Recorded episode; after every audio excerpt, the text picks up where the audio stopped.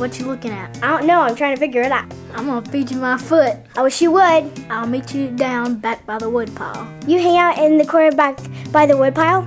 Yes, sir. It's the coolest place ever. Word. Let's be friends. Cool by me.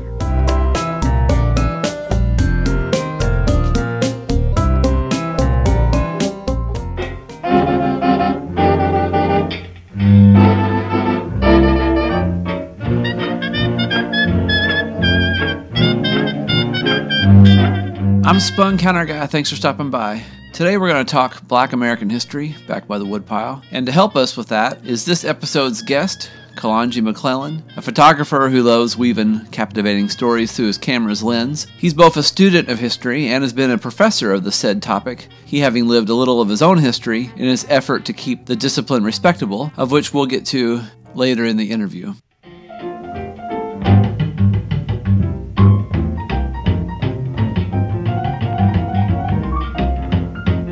What are some highlights from Black history that that are some of your favorites and you wish more people knew about? Actually, I think one of the individuals I would like to know more about is Hubert Harrison. He's called the Black Socrates Okay. of the Harlem Renaissance. He was one of those individuals that um, actually, you know, he challenged the status quo, so to speak. But unfortunately, because of his non-religious beliefs, um, his ability not to bite his tongue, he was kind of excluded. For example, one of the things he would say to a lot of individuals is that you're in church singing about being white as snow, whether I'd rather be black and go to hell. At least I know that you know I'll be with my relatives. uh, so, but he was just forthright. Right. Um, you know, he challenged, you know, Marcus Garvey. He challenged W.B. Du Bois on his, you know, a lot of folks because, for example, when W.B. Du Bois decided to start NAACP, he called him out and called him basically a hypocrite. You know, you called Booker T. Washington a hypocrite for taking money from old, rich, white conservatives, but you're doing the complete same, but only with rich, white liberals, for essence. And you're the only black person, pretty much, you know, that's visible in this organization. Whereas we had the Niagara movement, which was for us, by us, and you decided to let your ego drive, you know, drive you, mm-hmm. and he went that way. So he, this guy had no friends. No, basically. and actually, Booker T. Washington ruined his life. Um, really? because Booker T. Washington was kind of like, you know, equivalent of J. Edgar Hoover to a certain extent, because he had this infrastructure that kind of kept tabs, and something happened, and it's still kind of, you know, trying to figure out how.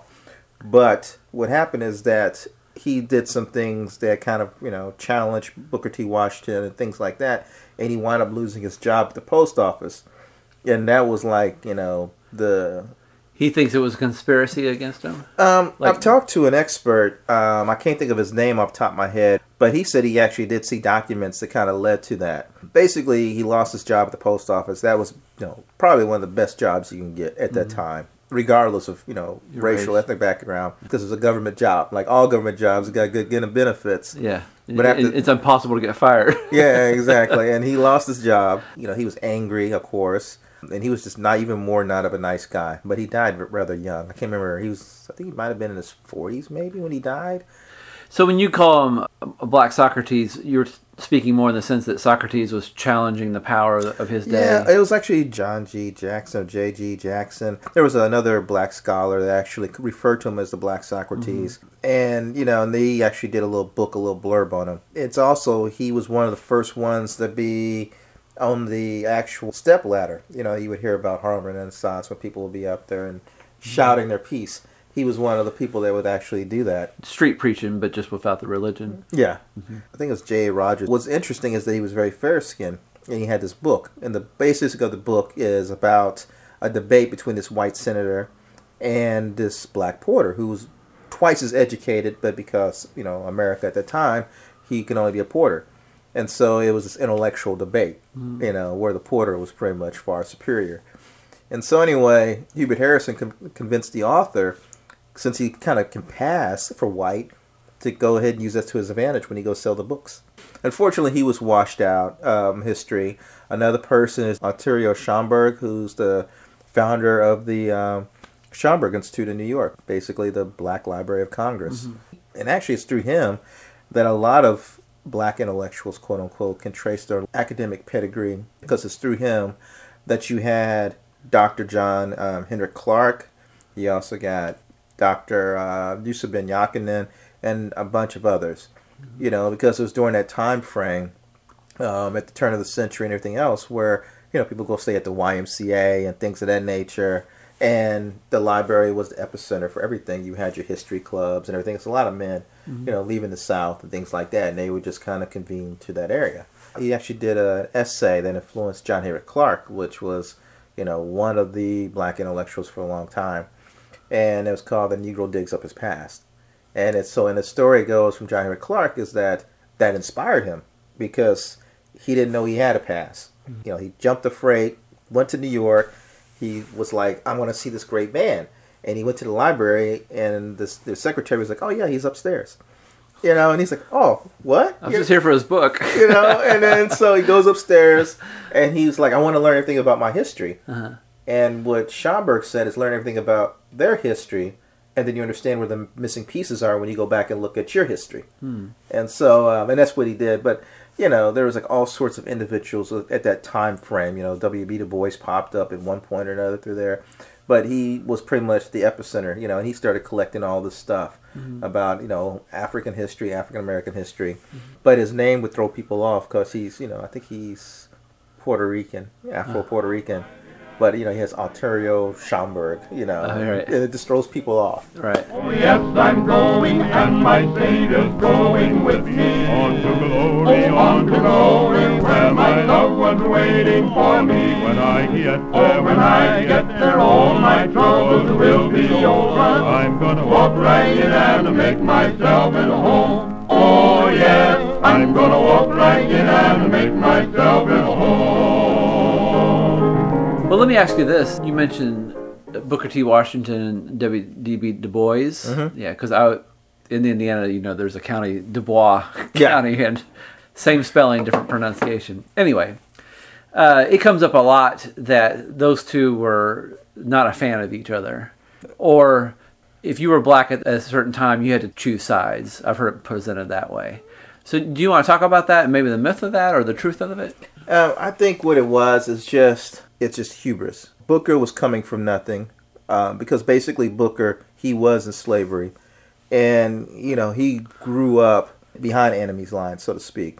So his mindset approaching certain things were a little bit different. Whereas with W.B. Du Bois, he grew up up north, East Coast. He was in school with diverse crowd, you know, integrated, you know, integrated school. He could openly debate. And so he didn't really understand about being black until he came to Fisk. And that's whenever he realized people, when they go into town, they had to carry guns and all this stuff. But W.B. Du Bois said something in one of his last interviews. He said that the difference between him, and I could be this wrong, but the gist is pretty much you know the same, is that Booker felt the lash. Yeah, there was some animosity. You had two different generations. It's more generational than Right. understanding. And I think people didn't understand that when Booker, he pretty much was influenced from what I've read and from the way I've I noticed how his actions were by those of the, the pioneers of the Industrial Revolution. You know, the Vanderbilts, um, the Rockefellers, Carnegie. Because if you look at those guys, they actually controlled wealth and resources. You know, they didn't have to vote because they controlled the vote. And he was trying, the way I see him patterning himself when he was talking about don't necessarily vote, because even in his books he talked about how becoming elected official, it's kind of shallow if you don't have economic power behind you. Mm-hmm. They can remove you anytime. It's like they can vote you in. This is Booker T. Yeah, Booker T. Whereas, you know, if you don't control resources, if you don't do certain amount of things, kind of be a nice little interesting act at a cocktail party. You know, if it wasn't for Booker T. Washington, you wouldn't have TSU because he built. The interesting about Booker T. Washington, I like, is that he didn't really go into debt when it came to building uh, the Tuskegee Institute. You know, he took out a small loan to kind of get things going, but after that, he was done. He basically figured out how to make bricks from the mud in the school. And I've always said is that I probably wouldn't last at that school because you actually have to work. Right. And uh, People forget that a lot of universities you had to help on the farm, the university farm. My grandfather did that. You know, and this whole thing was, you know, you're gonna work. You know, you want a school, you're gonna build a school. I guess I would just been like an ignorant sharecropper or something. But also, he recruited the best and Bryce. He actually reached out to uh, W.B. Du Bois, and just the timing was off because at at the time Du Bois was in Atlanta. The problem with Du Bois, I always say, is that he was driving a Lamborghini in a residential zone. I mean, he was probably one of the smartest men in the world. And he knew it. Yeah, I mean, he knew it. I mean, this man was insanely brilliant. You know, he did infographics by hand, the calculations by hand. You know, what the Philadelphia you know Negro Research. So he did a lot. But uh, what happened was his son died um, because of, I can't remember what Ill- illness they had, but because of the racial issues, the racial practices of Atlanta, he couldn't get the aid, and so his wife wanted to leave the South. Wife was like, "I'm done. You know, we lost a kid. Let's go." But Booker offered him some insane amount of money, maybe teach two or three classes. His only thing was, do what you want to do, just don't get the school burned down. you know, Yeah. because we're in we're in Alabama. Yeah. I, plus, I put all these bricks up myself. Yeah, exactly. you know, and so, but timing was off all right. you know, and of course, Du Bois went his way. Yeah, they had some issues, and I think it was more of a miscommunication. It's like they didn't really know how to talk because Booker was kind of one of the first premier educators coming out of you know bondage, so there was no blueprint. Mm-hmm. And then, unfortunately, and then too culturally or I would say geographically speaking, they were also a little different. You know, even nowadays, if you get somebody from rural Alabama to meet somebody from New York City, they wouldn't be able to communicate with one another. Right. So a friend of mine had described the way it was presented to him that you know Booker T was about staying in your place and Du Bois was about you know challenging the system. But and I I never saw that as to be the case really because Booker T he had a Zen way of protesting, so to speak, or at least getting stuff done. I don't think he was as um, provocative, maybe is the word, or defiant, but he accomplished a lot. Yeah, he was playing the shell game. There was a guy running from a lynch mob, and they ran to Booker T. Washington, and he spirited him the guy out, and basically set him up with his doctor, got him out of town. And when the mob showed up, he's like, "I wouldn't do that. I sent them out. Yeah. I got because you know he had kids there. Yeah. You know, and they can at that time they could literally go on campus and kill everybody, and nobody would do anything. Because his whole thing was is that you can't monologue, you know, like a bad villain in a movie. You can't uh-huh. tell your plan at the very end. So, because the thing that's so funny is that he's when he would say, "We don't want to vote, we want jobs. We just want to like become farmers and do all this other stuff." But at that time, he understood that if you controlled resources, you actually have economic power. Also, the thing I was interesting is that he hired the best and brightest. He hired the first African American to graduate from MIT to help with the architecture and also do whatever you want. So he would recruit a lot of individuals, and as well, So he wasn't a dictator. Nah, nah. He he just did things on a sly. You know, like I said, he just didn't monologue what he would do. Yeah. And there was one paper that he did write where he briefly talked about how you had a lot of these individuals wanting to go to these Ivy League schools, but yet you're not uh, learning who you are. You're learning European history, you know, in effect. But yet you can't take care of your community. You can't do this, you know. And he, you know, and they also understood that not everybody is going to be like a PhD going off doing things. You need a balance. You mm-hmm. need the guy. You need the academic as well as you need the guys to till the field, mm-hmm. and you need to have them come in balance. But again, he didn't understand. I don't think he could convey the message, and then too possibly hubris also took over because at one time he became one of the most powerful individuals in in the in the nation. In the same token, as I said before, W.B. Du Bois, he became to a certain extent, you know, very influential. But when it comes to the end, you don't see W.B. Du Bois' as a legacy as you see Booker T. If you see a TSU, if you see any kind of agriculture industrial know, black university, they were done by the influence of the Tuskegee method. Mm-hmm. So you'll get that over and over again. People don't realize it. Now many times when you're blue, you will miss my hug and kiss when your new lover quits and turns to go. If you make your own bed hard, don't you call on the Lord, cause he's promised you shall reap just what you sow. I remember there was a time that, that they were some people, especially in the Du Bois camp, were trying to purge Booker T from Black history. Even Yeah, it's like uh, even now, it's like well, they really watered down Martin Luther King. For the longest time, they would try to erase Malcolm X. or even the Black Panther Party. You know, and they would give you more of a watered down version of of Martin Luther King. Generational, they just don't understand, and a lot of people don't know history. Yeah. You know, I always tell people if you really listen to Martin, he was just as radical as Malcolm. He would always reference the Pharaoh. He would always reference the Egyptian. You know, he would always reference the Hebrew slaves and Pharaoh.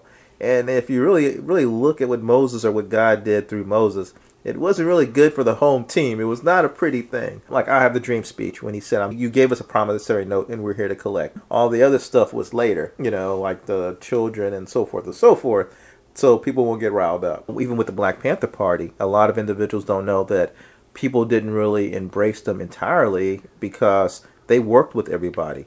You know, they you know they worked with whites, they worked with you know the LGBT. But their thing was is that you have your own tribes, we have our own. You know, you Right. deal with your community, were- but we'll come together for the major. But we cannot work together if our house is not clean. They had a form of resegregation in some ways. Yeah, to a certain extent. But the thing was is that they understood when they looked in the community, drugs were real bad. They wanted to get rid mm-hmm. of a lot of the drugs.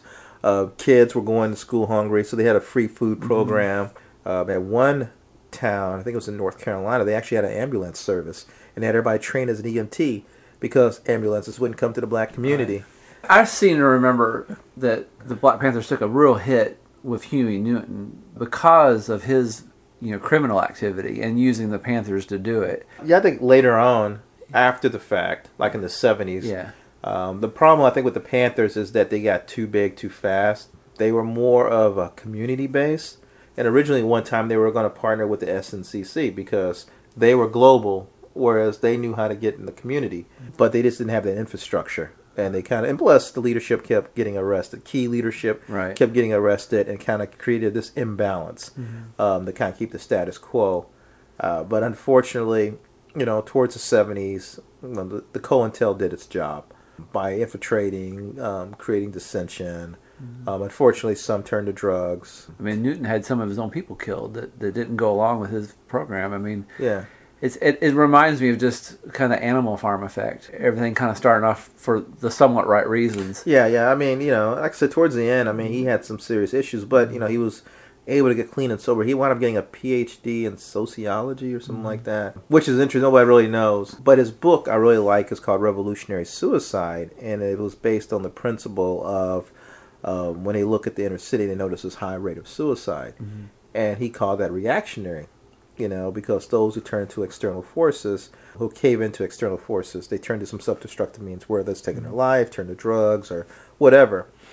And to him, he called revolutionary suicide is that you fight against those forces, regardless of the outcome. You know, so he is always going to be reactionary or revolutionary. His backstory is fascinating too because he actually was taking law classes and things like that because he wanted to be a better criminal. uh, but eventually, like I said, he eventually formed the Black Panther Party, and they had a lot of things um, that they were trying to do.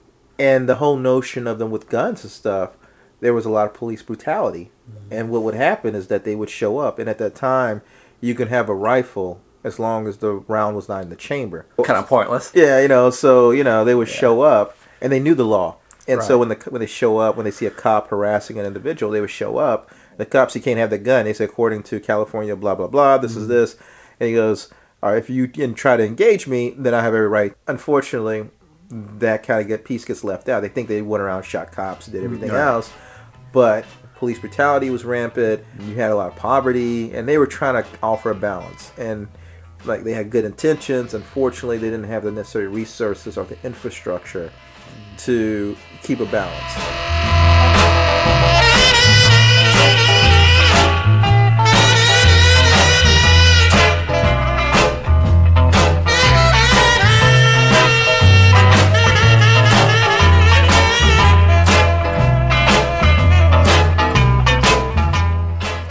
You mentioned about the guns. Now, Ida Wells, she brings this up in Southern Horrors. The the racist whites, one of the first things they wanted to do was disarm the blacks, Yeah, so, yeah. so they could run rampant. And she praises uh, the the black folks in Paducah, Kentucky, just down the road from here, because they didn't give up their arms, and Mm-hmm. they end up doing a lot better because of basically peace through strength. Oh yeah, yeah. It's it's that old analogy is if I have a gun, you have a stick, Mm-hmm. then you're gonna be out of luck.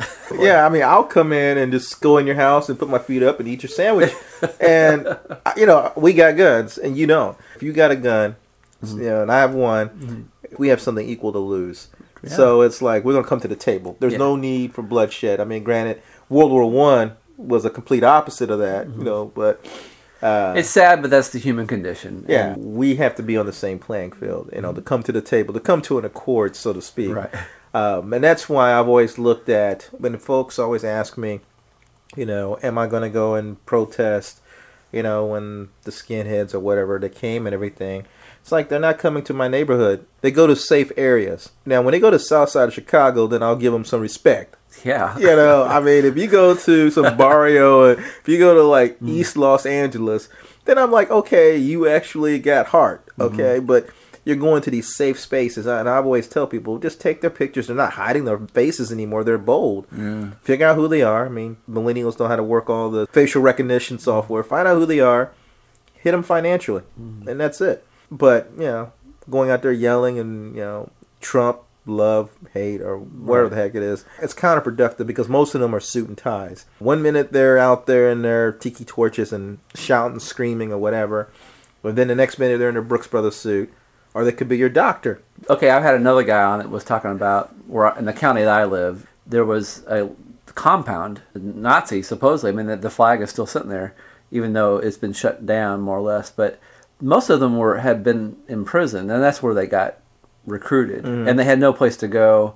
And these people took them in. I don't think any of them were businessmen. I mean, they were pretty low on the the food chain. And I think it was just out of desperation. They can't get jobs as, as ex-cons, you know, especially mm-hmm. when you end up getting those tats, like the, the spider webs Oh, or yeah. whatever they did. Yeah. Because I remember when I was in active duty, mm-hmm. and um, I actually saw an individual walk past me with white supremacist tattoos, and it was the strangest thing. But I had somebody had to, you know, a lot of them, some go to the military because you get free training Mm-hmm. for the upcoming race war.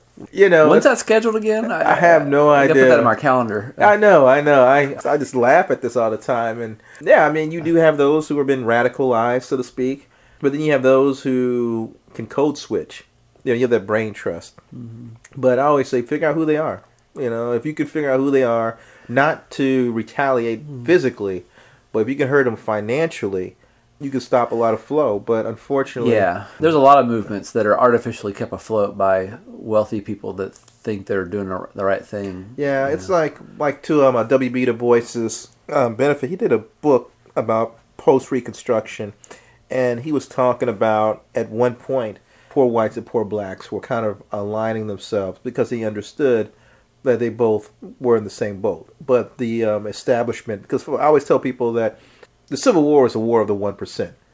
If you really look at it, because it was to keep the plantation owners in power.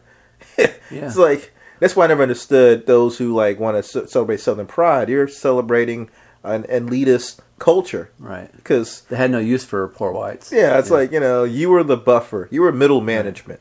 Well, I think that's why you see that if you look at the actual, there are counties in Tennessee where we sit that, that sided with the Union. Knoxville, they sided with the Union. They for might the most have, I part, think you know.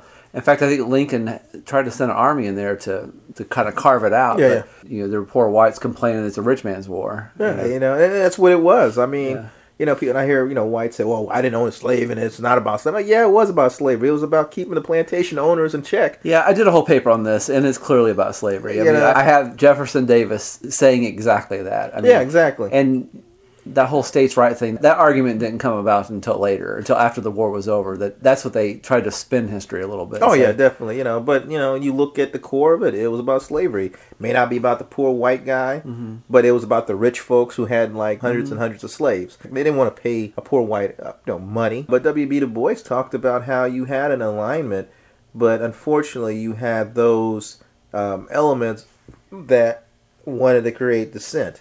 You know, because a lot of the you know African American, a lot of former enslaved individuals, they came out of the gate running because a lot of them were well, not all, but some were trained as craftsmen. So once the um, the yoke was off and they were able to do certain things, they were actually able to surpass a lot of you know poor whites, Yeah. and they were able to stoke those fears. And unfortunately, it created discord. That's what they say the hatred actually began. That I've heard it argued that hatred of blacks didn't really occur until after the Civil War because of not only resentment of Reconstruction and, and also all the loss of property and Mm-hmm. life from the war, but also because now poor whites they lost big. Uh, Oh, yeah, from and- the job market, And then, uh, unfortunately, they gave them a good, healthy dose, Kool Aid dose of, well, the stuff they used for slavery. And then all of a sudden, it just flipped the switch and Right. progressed, unfortunately. And to be honest, it just um, snowballed. It, would it be different if Lincoln would have survived?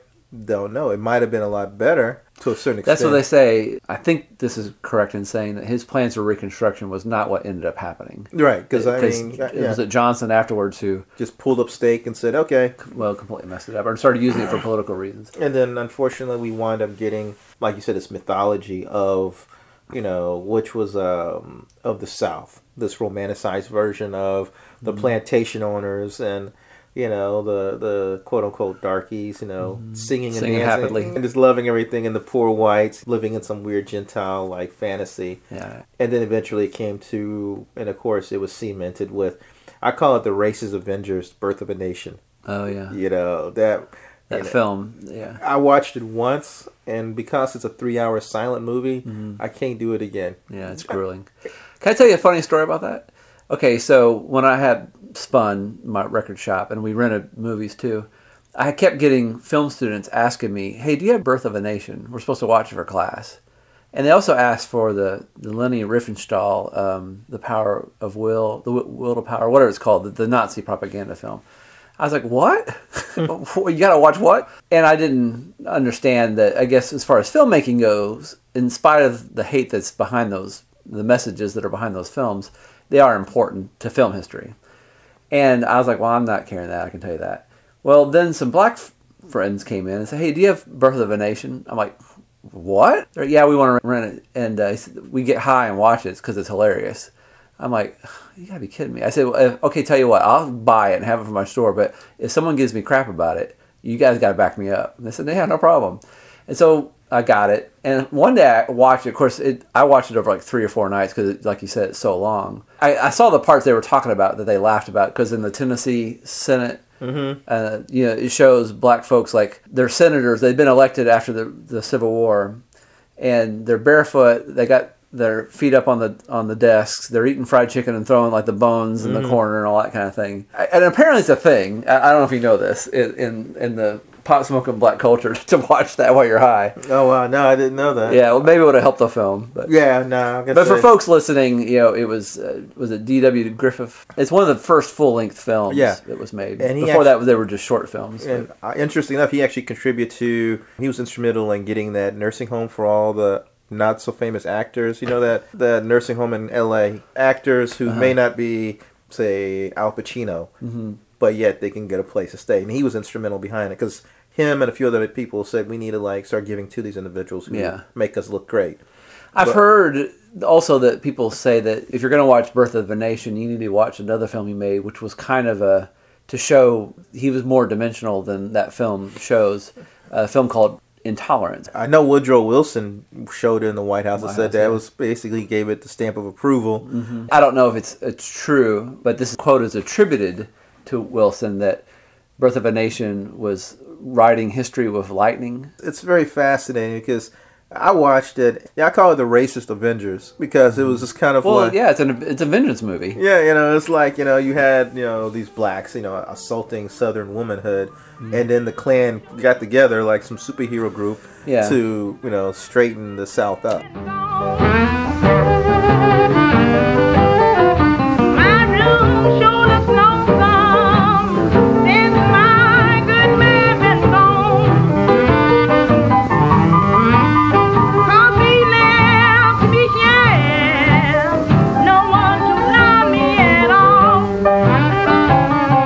Actually just picked up this book. I still haven't finished it yet. Which one's this? It's called Rope and Faggot, and it's done by Walter White. And Walter White is an interesting guy because he basically looked white, and um, but he was not. He was you know black, and he went to go study the lynchings in the South.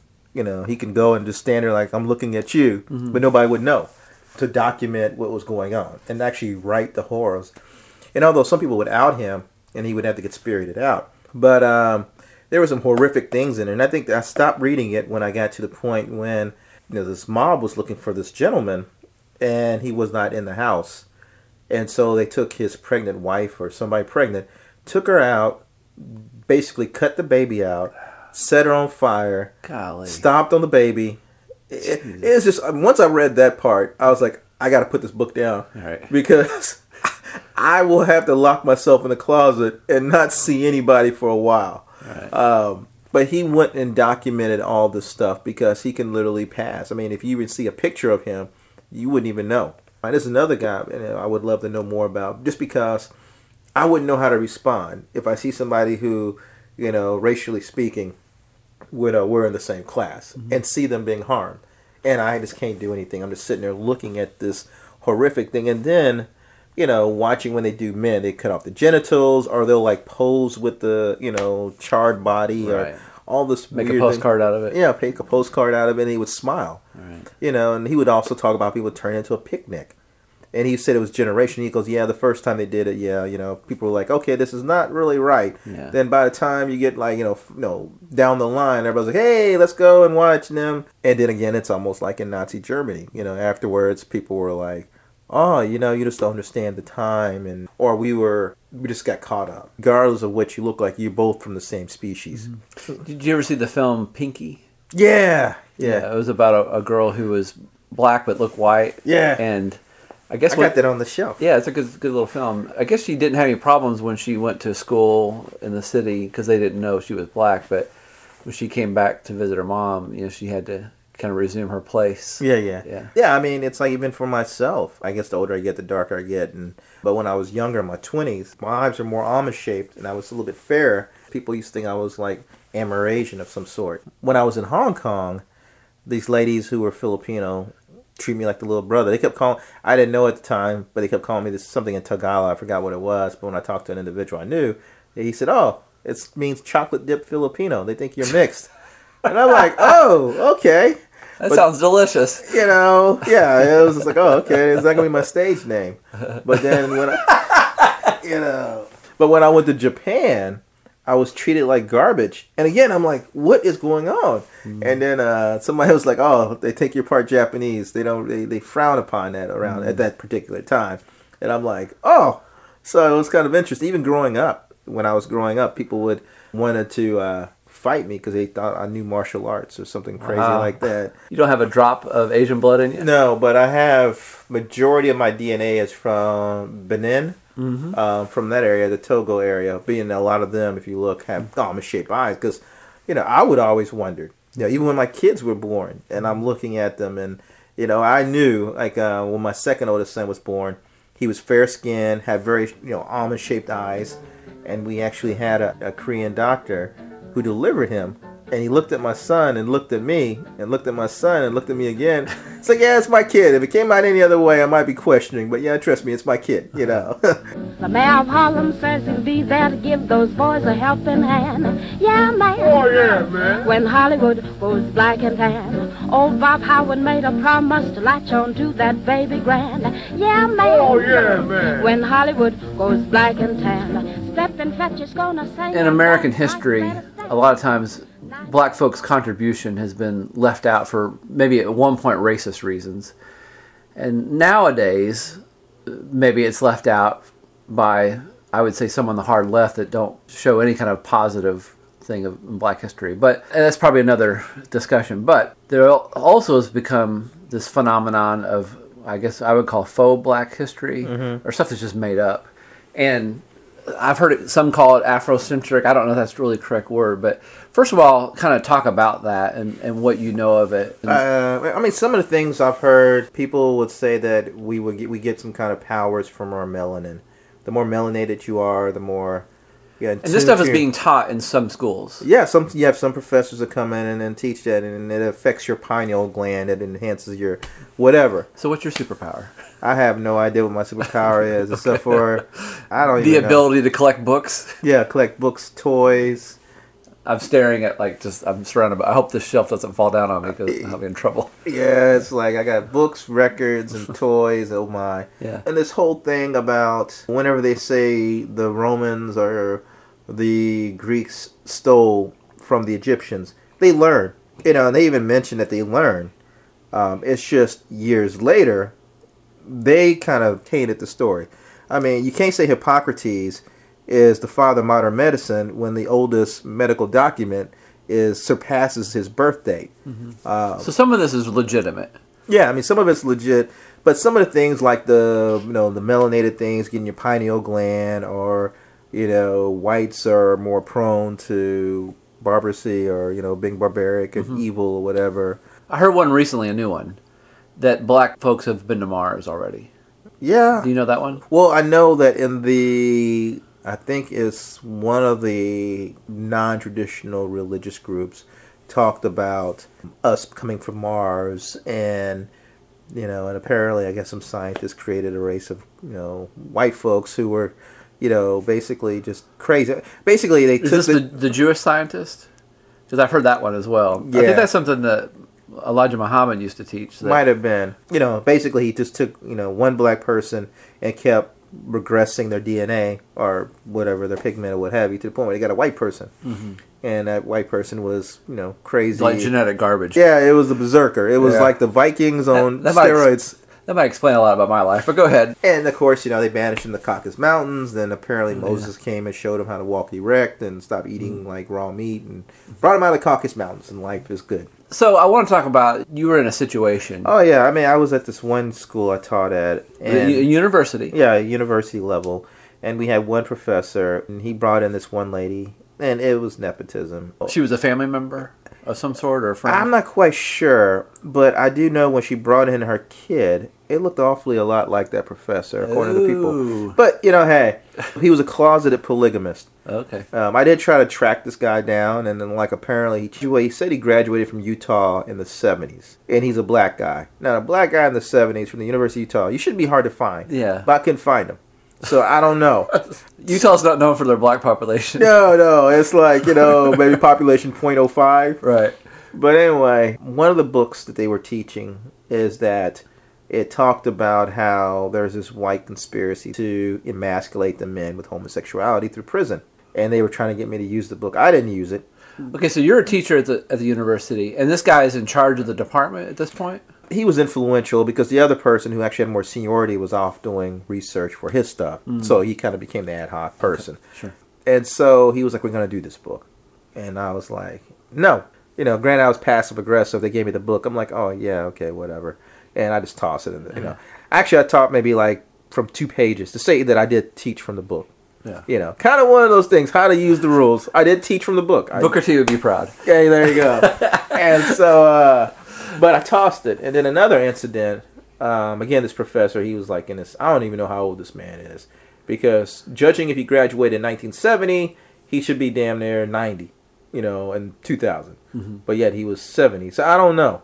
I really don't. So it's know. possible he didn't even have a degree, and he somehow fooled the university in- into. somehow or another he could have like been able to doctor stuff up because you know i've even asked you know and they're like we haven't seen it he has nothing published nothing whatsoever Was he well liked by the students? um, he was well liked because all he did was show videos and he would allow students to teach the class See, that's terrible. That, that I mean, I'm sure that, that's a whole nother subject about black education and, and making it seem like a joke. But go ahead. then so anyway they showed a video one time and i knew what was going on because one of the students came in anytime they used the words we're going to go deep we're, we're really deep into it and so of course Deep in the BS, or yeah, I'm like, you know, I, I'm okay. I'm gonna go. I'm gonna go and just jump off the edge and go into this like chasm. Uh-huh. And so I go talk to him, and I say, "Oh, deep, really?" He goes, "Yeah, you know, I, we learned something." And I said, "Oh, really?" They literally looked at me with a straight face and said, "Christianity is used to promote homosexuality." Hmm. So I was like, "Wow, that came out of left field." I've heard a lot of interesting Yeah. things. they're like the last holdouts. You know, I'm like, saying oh. the homosexuality is wrong. But go ahead. Yeah, I was like, oh, oh, okay. And so I was like, oh, really? And they go, yeah, you know, the Romans. And I'm like, yeah, the Romans liked a good time, but They were persecuting Christians at the longest time. I yeah, mean, I mean, you know, and they were like, oh, you talking about Constantine, all this stuff. And, and eventually, I don't know what happened. It became a blur. But normally, as a professor, I try to keep even kill. Mm-hmm. But I went from like zero to 100 and ranting and raving about, well, what really got me is I said, oh, what book? Because if you show me, if you tell me the book, mm-hmm. I'm going to buy the book. Hell, I'll buy the whole class the book so we can analyze this book because I really want to know how Christianity is promoting homosexuality. And they were like, oh, we watched a video. on, on YouTube. yeah, on YouTube. That's the thing about the uh, professor. Wow. They would show YouTube videos, just random things. And I just went ballistic and I just rant and raved about don't ever come in my class. You can't support your stuff. We should mention because I didn't really know this until I started going higher in my studies that you know a good part of history, legitimate history, is source material. Mm-hmm. Speculation is really frowned upon, and this is all speculation. Yeah, there's no source material. There's no. No, no, it was a video. I mean, you and I can make a video and Yeah. say, you we know, should. Yeah, I just mean- get something started. Yeah, I mean, I might just do something the Smurfs as part of the Illuminati, you know, that used, you know. I think they are. Papa Smurf is the cult leader. And, Yeah, exactly, you know. So you confronted him about this. Not to confront him because you know he's like he's stuck in his way. He's got tenure. You know, I'm just an adjunct, so he's a tenure. So I mean, he can show up and he can show up in like you know naked from the waist down and you know do whatever. You know, because kids, it's a time for self discovery. So when they come to college, they try to figure out what have you. For me personally, I was not like the cool professor. Um, I didn't come because when they hear black studies, they think a guy's going to be coming up in a dashiki, ranting, Yeah. screaming. And the one thing I did do, I cannibalized a lot of the syllabi from different Ivy League schools, mm-hmm. and I didn't tell the students. I just cannibalized certain ones and combined it and did whatever. And then, of course, towards the end, because a lot of kids had come in, because the university that I was at was, you know, not known stellar for academics. But once they're done, I would tell them that, you know, basically you were doing Harvard, Yale caliber work because this is what this is based on. Can I tell, tell you something? I don't even remember, there was a woman over at Fisk. We were talking about involving me in transferring some of these old black 78s Mm-hmm. to, to digital. And in the process of that, it came up that I knew you, or that's how she got my name. And she uh, went on two, two or three lines about your integrity. Mm-hmm. And so I always meant to tell you, I don't know if I did, maybe No, I did no. already. Uh, yeah. So whatever you were doing, you were doing the right thing. So just Yeah, cool. people were noticing. Okay. That's cool. Yeah, no, it's just that you know, and yeah, and the one thing when I would start my class off, I would say the paradox is we're all African and we're not, and uh, I would tell them that if we were not of the same race or same species, we couldn't procreate. Uh, because nature has a fail safe. You're gonna be born sterile. Nature's like, nope, it happened once. My apologies, we're not gonna happen. The platypus, on the other hand, that was God. Maybe he was like eating some magic mushrooms. I don't know because you know it's a mammal that lays eggs. Right. I don't get it. And then of course I would pull up my because I did 23andMe and I'd pull up my genetic, would show that you know my makeup. You know, and it's like, see, you know, I'm 74% African, and of course it breaks down from whatever. And then you know I got European and so forth and so forth. And I said if we were different species, this wouldn't have happened. As well as we can be able to give blood to one another. It's Yeah. almost a repeat of what, again, the, the southern plantation owners were saying about it, them being a separate species. You know, Mm-hmm. it's really funny and ironic how some of the same arguments you could just change the names and they would be the same thing. Oh yeah, and and the thing about the southern plantation owners is that they knew, but I think to deal with their guilt. But in, in turn, to be a devil's advocate, if you think that this person is another species, a beast, if you would, why are you procreating with that? Right. So you're performing a thing of bestiality, so to speak. Like Thomas Jefferson, when they said they would go to his plantation, you would have all these red-headed slaves running around, right. and they were like looking at Thomas, going, "Uh, Huh. you know, uh, yeah, man, you know, we're not gonna tell you what not to do. Yeah. But this is a little obvious, man. Right. You know, you know, this is like redhead kid with fret. Come on, man. Yeah, come you on. know, he looks just like you. Yeah, Yeah, he winks at Sally. Hey, you know. So, uh, hey, go ahead. but uh, so with the incident, were students kind of taking sides? I mean, if you were kind of like, I don't want to say dissing this guy in your classes, but you at least are trying to point a more logical point of view. they didn't really confront me, but a lot of times they just kind of they just gravitate towards him because he's more polarizing, which, you know, fine. When you're young and zealous, I, I, I've gotten sucked into those things too. I'd assume what you were saying was getting back to him. Yeah, he knew, but you know, and of course that's why I'm pretty much not there. He the thing about it is the lady brought in. I looked at her resume, and it was one page, and it was some weird gobbledygook. And here I am. I had I had four pages, mostly all academic, more community development.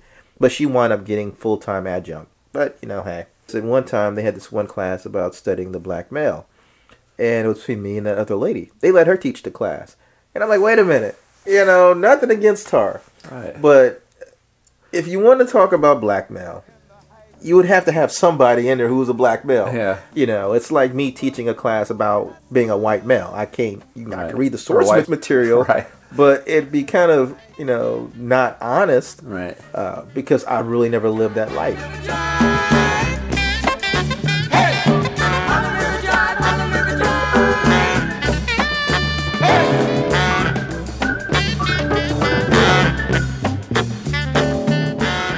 So eventually you got pushed out. Yeah, I got pushed out, which was fine. I mean, they called me back one time because that same professor decided to retire at the drop of a dime.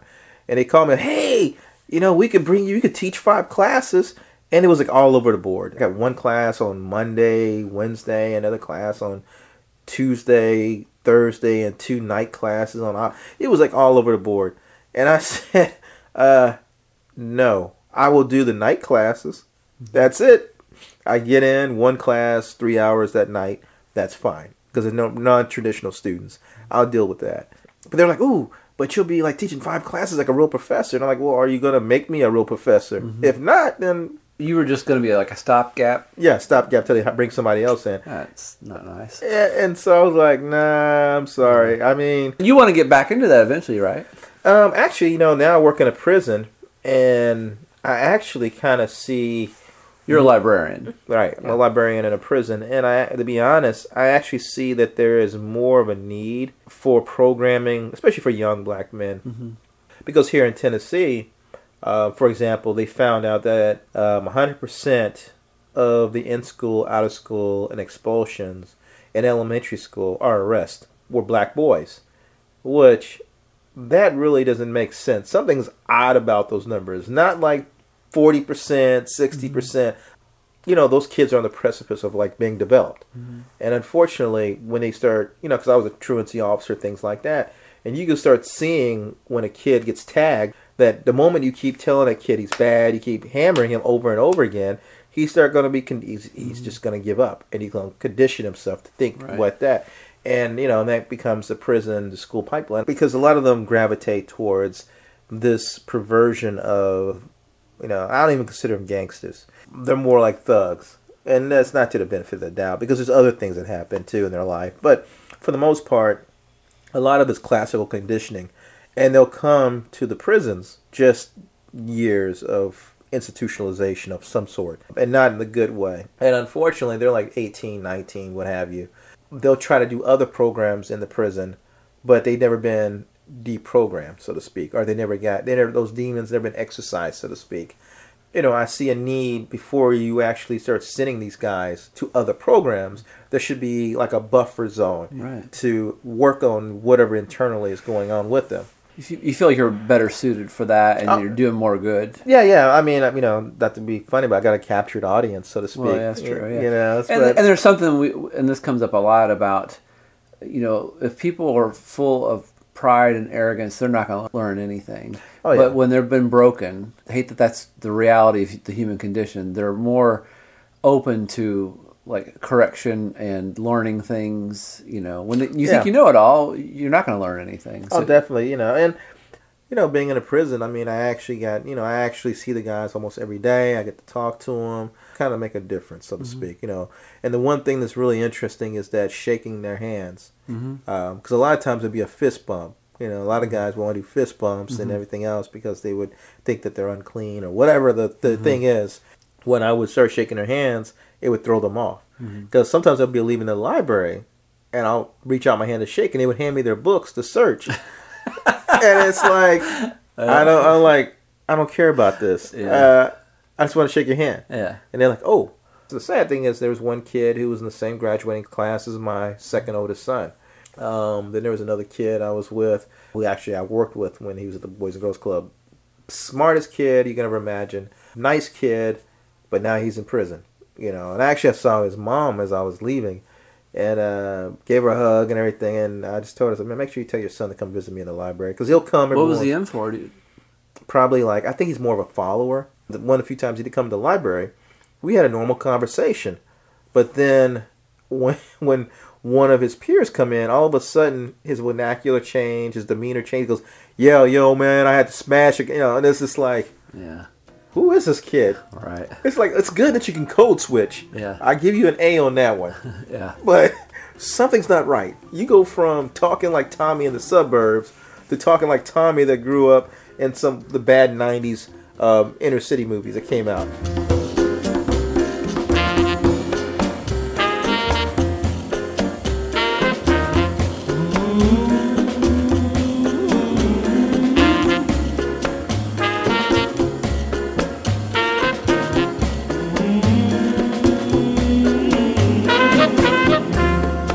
Recommend a book if someone is interested in Black history. Uh, man, well, you look around and see all my books. Actually, interesting enough, I tell every young black person to read The Invisible Man by Ralph Ellison, mm-hmm.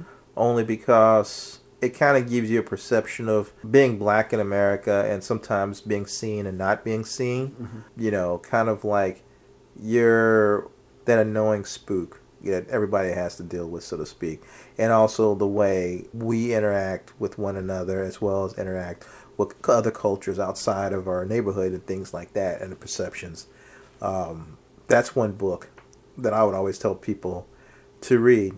There's a part in it, I don't know if you ever read the book, but there's a part in it where the guy gets a scholarship. What happens is that he's supposed to go to this event to speak, get the scholarship from these you know white businessmen, and they put him in this smoker where these young black men have to fight each other.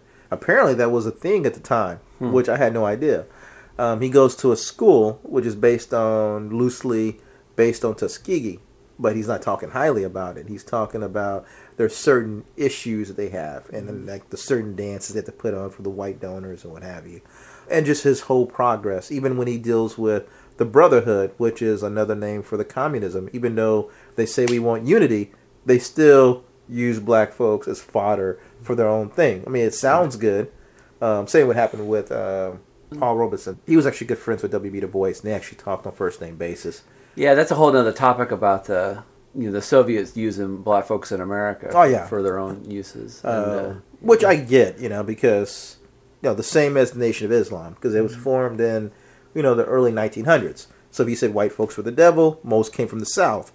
I yeah, understand. that's, I that's- mean, sounds about right. I mean, you got enough documented facts. I mean, Yeah. you know, I mean, but Invisible Man kind of helps individuals understand in an indirect way about interacting with one another.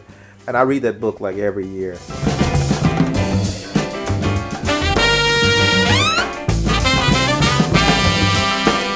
If you'd like to reach out to Mr. McClellan, you can find him on Instagram or Facebook.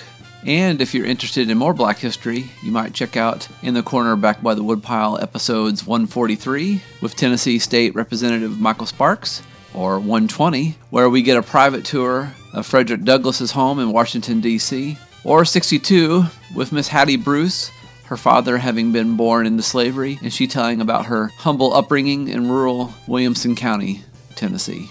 In the corner, back by the woodpile, it's produced by a closet, a pocket, and a suitcase. You can find us on Instagram and Twitter by looking up Spun Counter Guy. If you want to say hi or send us nasty words, you can email us at spuncounterguy at hotmail.com. And you can find this podcast on iTunes and Stitcher and podbean.com. We'll see you on the flip side.